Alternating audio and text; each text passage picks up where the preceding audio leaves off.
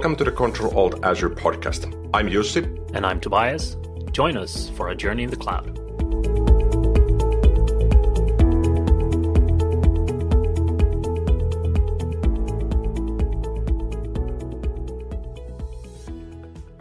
Hello, and welcome back to another episode of Control Alt Azure. I am back again this summer with Jussi Roine. What's up, my friend? Hey, Toby. All good here. So I've been on an adventure, I'd say. Uh, I'm looking for a new work from home office chair. And the, the one that I'm currently using, it's an IKEA chair. It looks nice, but turns out that after a year and especially in the last six months, mostly sitting on the chair for eight hours a day, it's not too comfortable anymore. So I spent about three weeks, not full time, but you know, doing a bit of research on the side to figure out what sort of a chair should I get for my home office because I'm I'm now estimating that I will be spending the next six to twelve months working from home mostly. Yep. And uh, turns out that you can get a mediocre chair for about 100 euro, which is about $120. And then there's not much else available. So, so there's these chairs that you've never heard of, and they are really, really expensive. Uh, so I went through all the local stores, the, the different brands, the different importers. I tried a lot of those chairs, and none of them really seemed to be that good, especially when you look at the price. Oftentimes, the price would be 800 or 900 euro. Yeah. And, and I'm, I'm sort of looking into getting a chair that I could use for 10 more years. And on my estimation, I will be spending the chair for about 1500 hours per year, roughly. Yeah. And I still haven't found any but one of the shortlisted ones that I found, I went to the importer in, in Helsinki that imports the Herman Miller chairs. Yeah, that's the, the Rolls Royce of chairs, yeah. right? Yeah, and I was really hesitant to even book the appointment because I felt they, they really forced me to buy one and I, I couldn't couldn't decline that. So I went in there and they had all the different models available. I tried all of them. And the Herman Miller uh, Aeron iron uh, chair, it was really comfortable. But then again, the price is sixteen hundred euro. Yeah, that's a lot. Um, so, what did you decide on? Did you get one? Uh, not yet, not yet. So I've I, I perhaps learned in in in recent years that when I know I really need something, I'm giving it a month or two to kind of incubate the idea, and perhaps I'm getting one, or not. And one of the things that that's really winning me over to get one is that they're giving a 12 year uh, warranty and a guarantee on that one. So anything breaks, anything is not not in good condition, they will replace. I mean, for, for sixteen hundred bucks, you kind of expect that.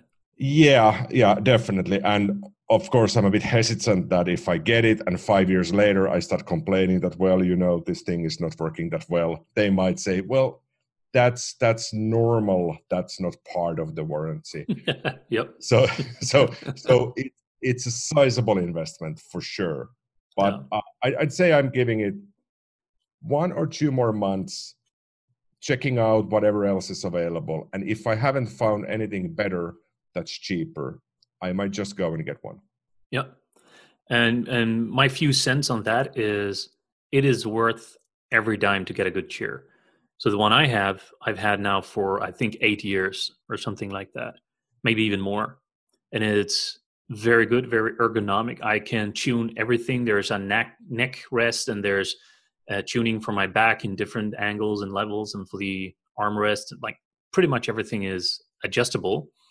Uh, I think it's a Swedish brand, Kinnarps, um, unless you know the brand is is global now. Perhaps I don't know but they also make very good chair. And I think I gave about 800 euros for that, which is also quite expensive for a chair, especially if you're in Sweden. I mean, I have IKEA literally six minutes away from my house. So I can get to IKEA real quick, and they always have great uh, stock of whatever they have. And I can get a chair from there for a hundred bucks. But like you mentioned, that is after a year, that's going to wear down. most of the time, and I used to have those in the past. But putting eight hundred dollars for for this chair has been the best investment in my office. I don't use a lot of cool monitors and gadgets and whatever, but I have a standing desk. That's from IKEA, and I have this chair, which is super awesome, and that helps a lot. The uh, the brand that you mentioned uh, in Finland, it's also available, and it's Skinarps for us, and that's one of the brands I haven't checked out yet. So I'll be sure to do that as well. So welcome to the chair episode. It seems. so what's up with you? So on my side, um, like I've mentioned many times before, one of my hobbies and interest is spending a lot of time outdoors. So I've been growing cocktail tomatoes, and I now have more than 400 tomatoes coming in the next two to three weeks. So I have in my house we have three floors with two balconies and two terraces, and on one of the balconies I'm growing the tomatoes because we have we don't have a big yard or garden or anything like that, but we have some some space on the balconies to grow. So about 400 tomatoes coming, and I'm also growing mini cu- cucumbers and already harvested about 15 of those and have another hopefully 40 coming. Uh, so not entirely self-sufficient yet, but I want to be. Um, but I guess maybe I need more farmland in order to be that. Um, and also, most of the water used to grow these things are rainwater that you can collect, and then it's using this solar-powered irrigation system that I mentioned in a, uh, a different episode in the past. So there's a device which uh, charges the batteries using the solar uh, cells every day, and then two times per day it is dripping into all the pots to keeping the keeping the soil moist at all times.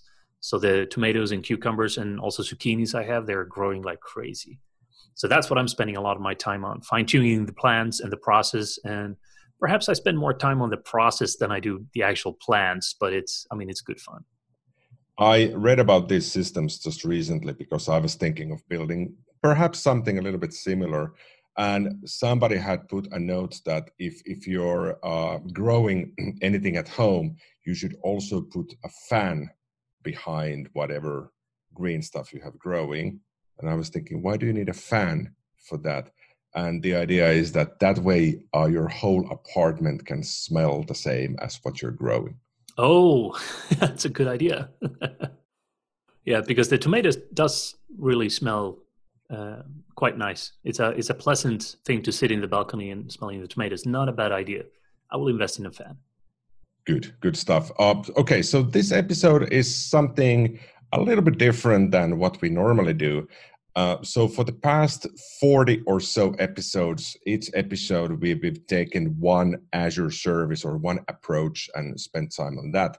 And now we decided to try out that what if we spend an episode here and there to go through any interesting Azure announcements and updates. So instead of just focusing on one specific thing, sort of highlight and, and, and talk about the different updates and announcements that we felt are useful to know, and also if we could find any sort of additional insights on how these updates might affect us in the future. So uh, let's get started. And, and any of the, the updates and the services that we're mentioning here, we'll make sure to add the, the links to the show notes as well. So the first one uh, is uh, Azure Cloud Shell, which is available in Azure Portal, but you can also run that locally, for example, through Windows Terminal. So Azure Cloud Shell can now run in an isolated virtual network, and this is in preview. What does it actually mean? Yeah, and I, I really like this. Um, so if you're familiar with Azure Cloud Shell, you know that you can use the new Windows Terminal. You have a Cloud Shell there inside the Azure portal, you can launch the Cloud Shell, and that's like a direct link to your Azure subscription or subscriptions, uh, where you can actually maintain and work with your resources from the command line. So, with the Azure Cloud Shell inside an isolated virtual network, which, like you mentioned, is in preview, you can now deploy the Cloud Shell containers into an Azure VNet, and then you can con- control that entirely. So, you connect to the Cloud Shell and then you're able to interact with the resources within that VNet. Because sometimes you put resources, VMs, app services, key vaults, whatever, inside of a VNet, and you block public access to those resources. but anything inside the VNet can access it. But if public access is blocked and you go to the Azure portal and you try to access it, you still cannot access it, right? Because you're not coming from inside the VNet. This way, if you launch the Cloud Shell from inside the same VNet, then the Cloud Shell also can access the resources. So now you can work with the resources inside of that private virtual network, which is pretty cool. So you can connect to, for example, VMs that only have a private IP, because otherwise that's a difficult thing to do. But now deploy Cloud Shell into the container in the VNet, connect to Cloud Shell, and then from there you can launch that. And you can also run um, kubectl commands um, on a, a Kubernetes cluster, for example, because usually that also has lockdown network access, or it should have. And if it does, and you then deploy again the Cloud Shell into the same VNet, you can work with that and you can run those Kubernetes commands directly from the command line, which is pretty sweet. Um, so, and of course, you can connect to other resources security inside of the VNet as well. So that's a pretty cool update. It's still in preview, but I think you can just start using it, and we'll put a link in the show notes or, or the show links for where you can look it up and how to use it. It's it's pretty slick. And I think this is super beneficial for anybody who's built a lockdown network access, meaning all the VMs, all the assets that you have running are in a VNet. You're you're you're uh, effectively disabling all traffic from the public internet on accessing those VNets you want to have your lo- own local area network in the cloud and now you can have this cloud shell so that that helps you remotely access those private resources. Yeah. What do we have next? So i also noticed that the azure firewall manager is generally available. So a, a manager for firewalls. Have you looked at that yet? No i haven't. And I've been under the impression that you need Azure Firewall Manager if you have multiple Azure Firewall instances. And for me, I often just have one instance per whatever service I, I need to benefit with the fire for, for firewall instance from. Yeah. And so the firewall manager, it's it's exactly this if you have these multiple instances, you can centrally deploy and configure those uh, instances. And I really like that. So it, it spans across regions and subscriptions. And I like this idea. So you don't have to go into every single one uh, Azure firewall that you have. So it's a pretty cool update. Uh, it's GA. It is available in your subscriptions right now. So Azure Firewall Manager. Go take a look at that. I'll definitely spend some time on this the next weekend. And if you've used it is the idea here is that let's say you have five different azure firewall instances in perhaps in different subscriptions or regions is the idea with the firewall manager now is that you can connect with all of those five instances and say i would like to add this rule and it needs to be identical on all of those instances yeah so it's pretty much it's a way so you can have central security policy and route management uh, for the uh, cloud-based security perimeters that you have. So, okay. so you can do that from this one place, and you can kind of trickle that down to the rest of your uh, firewalls, which is pretty slick. Okay, and then we have a couple of new interesting updates on Azure Security Center. And I recall we did one episode on ASC, and that was months ago. So perhaps we need to visit that at some point again. But uh, one of those uh, main updates for ASC is the new recommendations to enable threat protection features. And this includes the advanced data security and advanced threat protection. Uh, so it's checking if you have advanced data security enabled for uh, at least for Azure SQL database servers or SQL servers hosted on virtual machines.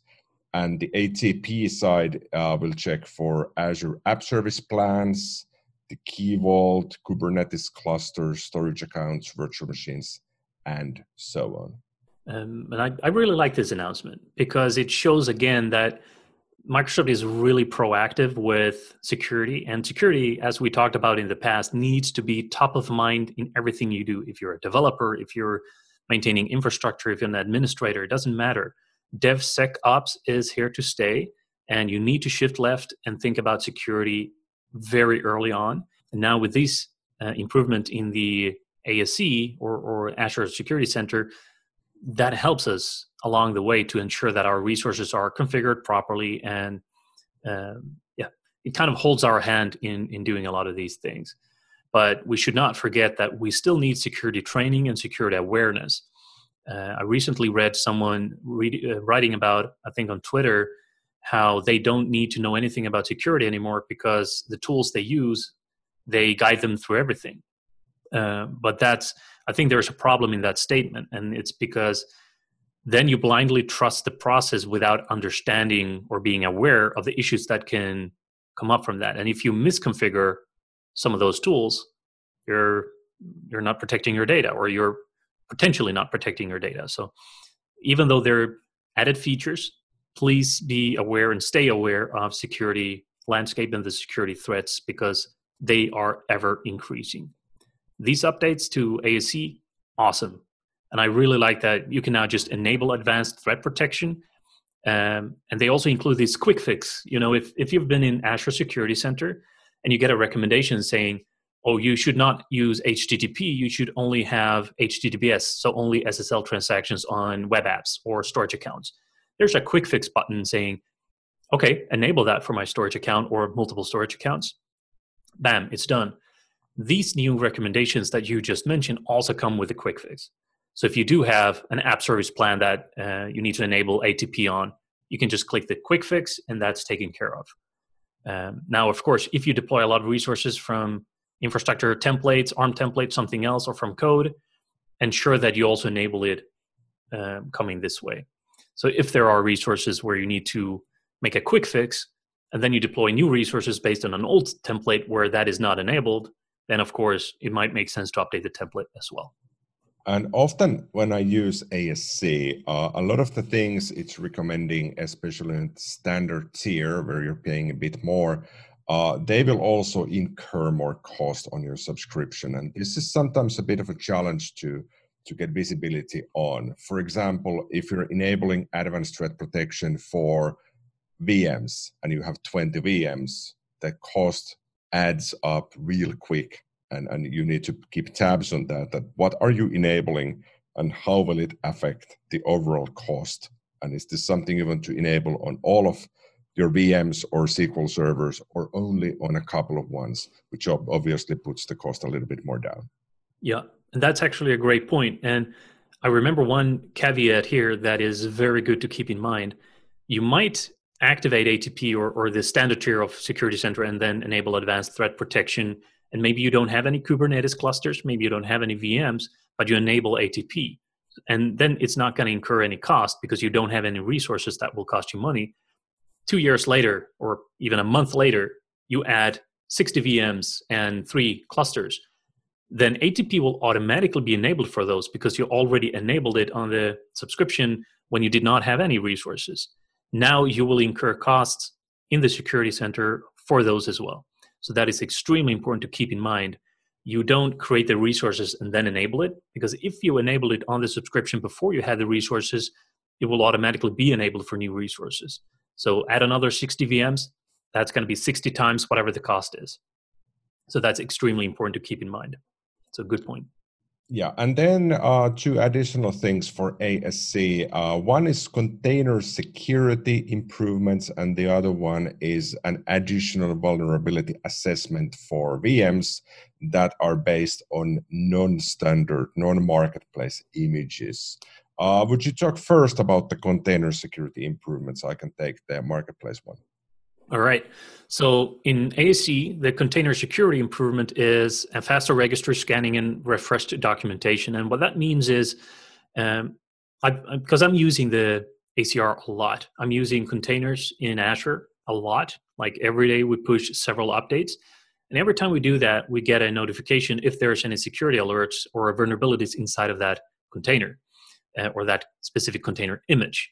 So I might have multiple tags or multiple images, and for every one of them, um, Azure Security Center runs a scan for me and tell me, well, this image actually has CVE vulnerability one, two, three, four, five, whatever the name is, and then it will give me a link, why it's an issue, and if and how I can remediate that. Um, so the improvements here is the scan performance. that is significantly improved. And according to the announcements, it takes approximately two minutes to complete. Uh, but you can expect up to 15 minutes in certain cases. And I guess this is kind of a job insurance for the guy who wrote the documentation to to say that you know even if you don't see an update within two minutes, just wait 15 minutes to see if something happens. If something does not happen, then maybe you need to take action. Um, but I like this performance because, like I mentioned just now, we publish containers a lot. We have bunch of developers; they're doing a lot of development, and whenever we make um, you know incremental updates to our software, we push them out as different versions of containers and and container images, so we can launch them in kind of different environments. And now the scanning of that is a lot quicker, so we don't have to wait uh, for the results of that. So I like that. And the other thing that they mention is the documentation around Security Center's container security capabilities um, is now also heavily updated. So if you read about that half a year ago, it was a bit minimal information available about the capabilities of scanning container images. There's been good content available, but now that is entirely refreshed. And if you go have a look, again, the link will be in the show notes. There will be a lot of uh, updated information on uh, container security. And looking at the trends, AKS, Kubernetes in Azure, it's growing a lot. Also, Azure Container Instances, the adoption of containers have been great as far as I can tell. But that also comes with the caveat that, yeah, the more you adopt new technology, the more security issues or um, security angles you need to be aware of. So this is a important and also very welcome update around container security. The other one, uh, doing a vulnerability assessment on VMs that are not based on marketplace images. This is interesting. So the wording of the update implies that you can have your custom images that you use to build your virtual machines.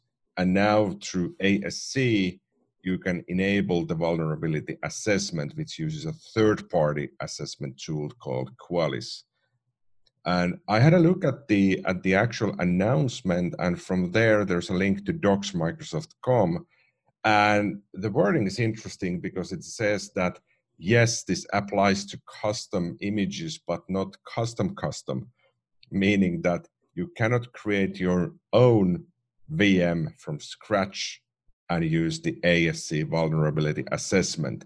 But what you can do is you can pick and choose any of the marketplace VMs and modify those, thus they become custom and you still have the support. So this yep. is important to, to sort of internalize that custom images meaning whatever is available on marketplace that you modify, that's supported.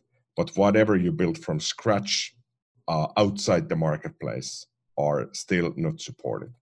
Yeah, that's also outside of the scope. I and I read the announcement the same way you did initially that uh, it's for all custom images. So that's great. Whatever I yeah. build now, whatever I throw in there, it's going to be uh, covered. But no, it's uh, marketplace based adjustments or custom images based on the marketplace images.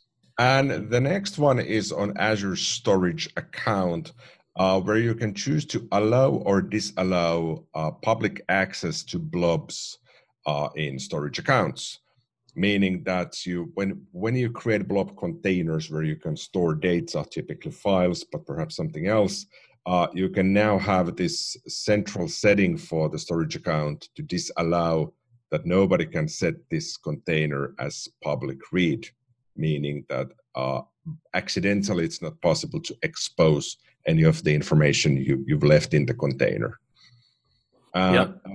and this and I, I, this is something I often use when I do trainings and workshops, and I'm going through the basics of Azure Storage Account. And when we're testing things, I often often have them leave the public access open for one select container that we then use to test something.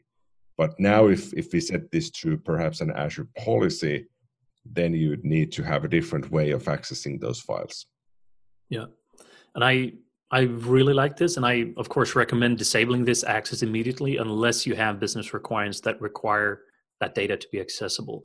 Um, and the reason for that is multifold. Uh, multifold. And on one hand, it's because we see a lot uh, that accidental data leak uh, happens from, for example, Amazon S3 buckets or whatever they're called. It's usually the same thing. You have a storage container somewhere in the cloud and accidentally have anonymous access enabled. That happens for Azure storage account containers as well every now and then. And perhaps not with sensitive data, perhaps with sensitive data. I don't know. Um, so now we can control this on a an account level, which I really really like. So we can enforce it top down, and also if you dynamically then create resources, you can ensure that this is disabled by default. And we use blobs for a lot of things. For example, in Azure Storage tables inside of a storage account, you can only store X amount of kilobytes in a row and X amount of kilobytes in every field in a row. But if we have a huge JSON object or something else that we need to store, the table storage is not a, ideal for that because it can very quickly, very easily become a lot larger than the allowed row or column size. So then what we do is we put in the field, we put a reference to a blob uh, item, and in the blob we put the full JSON. Uh, so we use that a lot, but this is used entirely in an authenticated manner. So we don't need the um, anonymous access. So this is extremely welcome news, putting my mind to rest because I both build, architect, um, secure, and operate a lot of cloud resources. Now I can just disable this on a, a global pattern. I can force this through everything we use. And if someone needs public access to blobs and storage accounts, they can first give me an argument. Why do we need that? And if there's a business or product requirement for doing that, then we make an exception in this case. So that's very convenient and also a very important update to be aware of. So if you have no reason to use anonymous access for blobs, disable this right away. Uh, it's available right now. Um, I don't see a reason why not to do it unless you have explicit requirements saying we need specifically public anonymous access. Um, and a thing to note here is you can still use SAS tokens, right? So you can create a, a SAS signature saying I need to access blobs with a read-only um, um, signature, and you can create that. You can still disallow public anonymous access, but you can use the SAS token.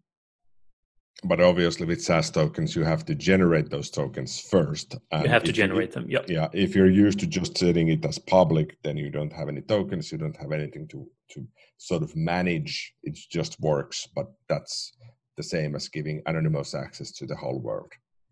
And the last one, Secure Score API uh, is now in preview. And this is interesting. So we have Secure Score as part of Microsoft 365, but then we also have Secure Score as part of Azure Security Center. And I'm a bit unsure if this is the same score or a different score, but at least now we have an API for it. yep. Um, and and I think this is interesting to talk about because not too long ago, myself, I had um, a couple of security audits that I did. And I do them for multiple subscriptions, multiple tenants. And I want to ensure that I can get the score and the information from there together with a lot of different things I do. I also use the Azure Secure DevOps Kit. I'm not sure if you're familiar with that. It's definitely something we can talk about in a different episode. I use that a lot uh, to understand the security posture of all the resources we have. And then I have my own PowerShell scripts for verifying a couple of security things. And finally, I have a lot of KQL queries to figure out the configuration and setup of a lot of resources when I do my security audits. Now, a lot of that happens from PowerShell or is automated in some way. And from PowerShell, I can also call my KQL scripts and stuff like that. So that's very convenient. With the Secure Score API, I can tie into that and I can tie in my secure score into my process when I do security audits, and I can more or less automate a lot of this. Um, to get API methods that allow the querying of data that is inside of the secure score, and then you can build custom reporting mechanisms, and I like that. So you, then you can integrate into whatever systems you have, or in my case, I dump it out into a CSV format or an Excel, so I can build my charts or plug that into Power BI or whatever I need to do now I can do that using the Secure Score API as well. So that's pretty slick. I, I had a quick look at the API definition. So it's a common REST API. It looks super simple. So you can get your score and then you can get a list of, of everything you have as part of the score. So this is definitely usable through PowerShell, but also through any other platform where you would need to integrate your secure score as perhaps part of your reports or for testing that if your score is going up or down. And you, and you also get the, uh, there's a subset of that API called the Secure Score Controls API to list the security controls and how your subscription scores and more. So that's pretty, uh, it's pretty cool. It's not the most comprehensive API I've seen, but I like the idea and I like to be able to pull this data into my own systems or my own process, whatever that process looks looks like for you might be different. Uh, but I have my setup and I have my systems and I need to maintain and monitor that. This is just another way to plug in more data so I can stay more aware of a lot of things I do. Yeah, I would I would imagine using this uh, back in the day when we would still go to an office. Uh, you would often have the coffee corner, and next to that you would have a TV that would show any sort of important statistics like the amount of open tickets or work items or number of calls we got yesterday. This would be one to showcase there that okay today our score is this and and yesterday it was lower so we are doing some valid progress here. Yeah, and I, I, like that idea. So you, you, get the timeline in the dashboard saying you're yeah. you're improving, or sorry, you're not really improving. You're you're making it worse. Stop. Alrighty, so we went through uh, fairly quickly quite a bit of new announcements uh, from ASC, Storage Secure Score, as well as Azure Cloud Shell and the Firewall Manager. Uh, we'll put all the announcement links uh, in the show notes. Thanks for joining, and until next time. All right. See you then.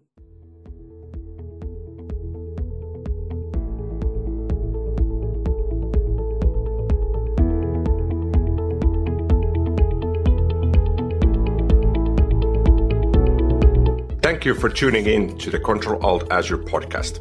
Find out more and read the show notes on controlaltazure.com. Stay tuned.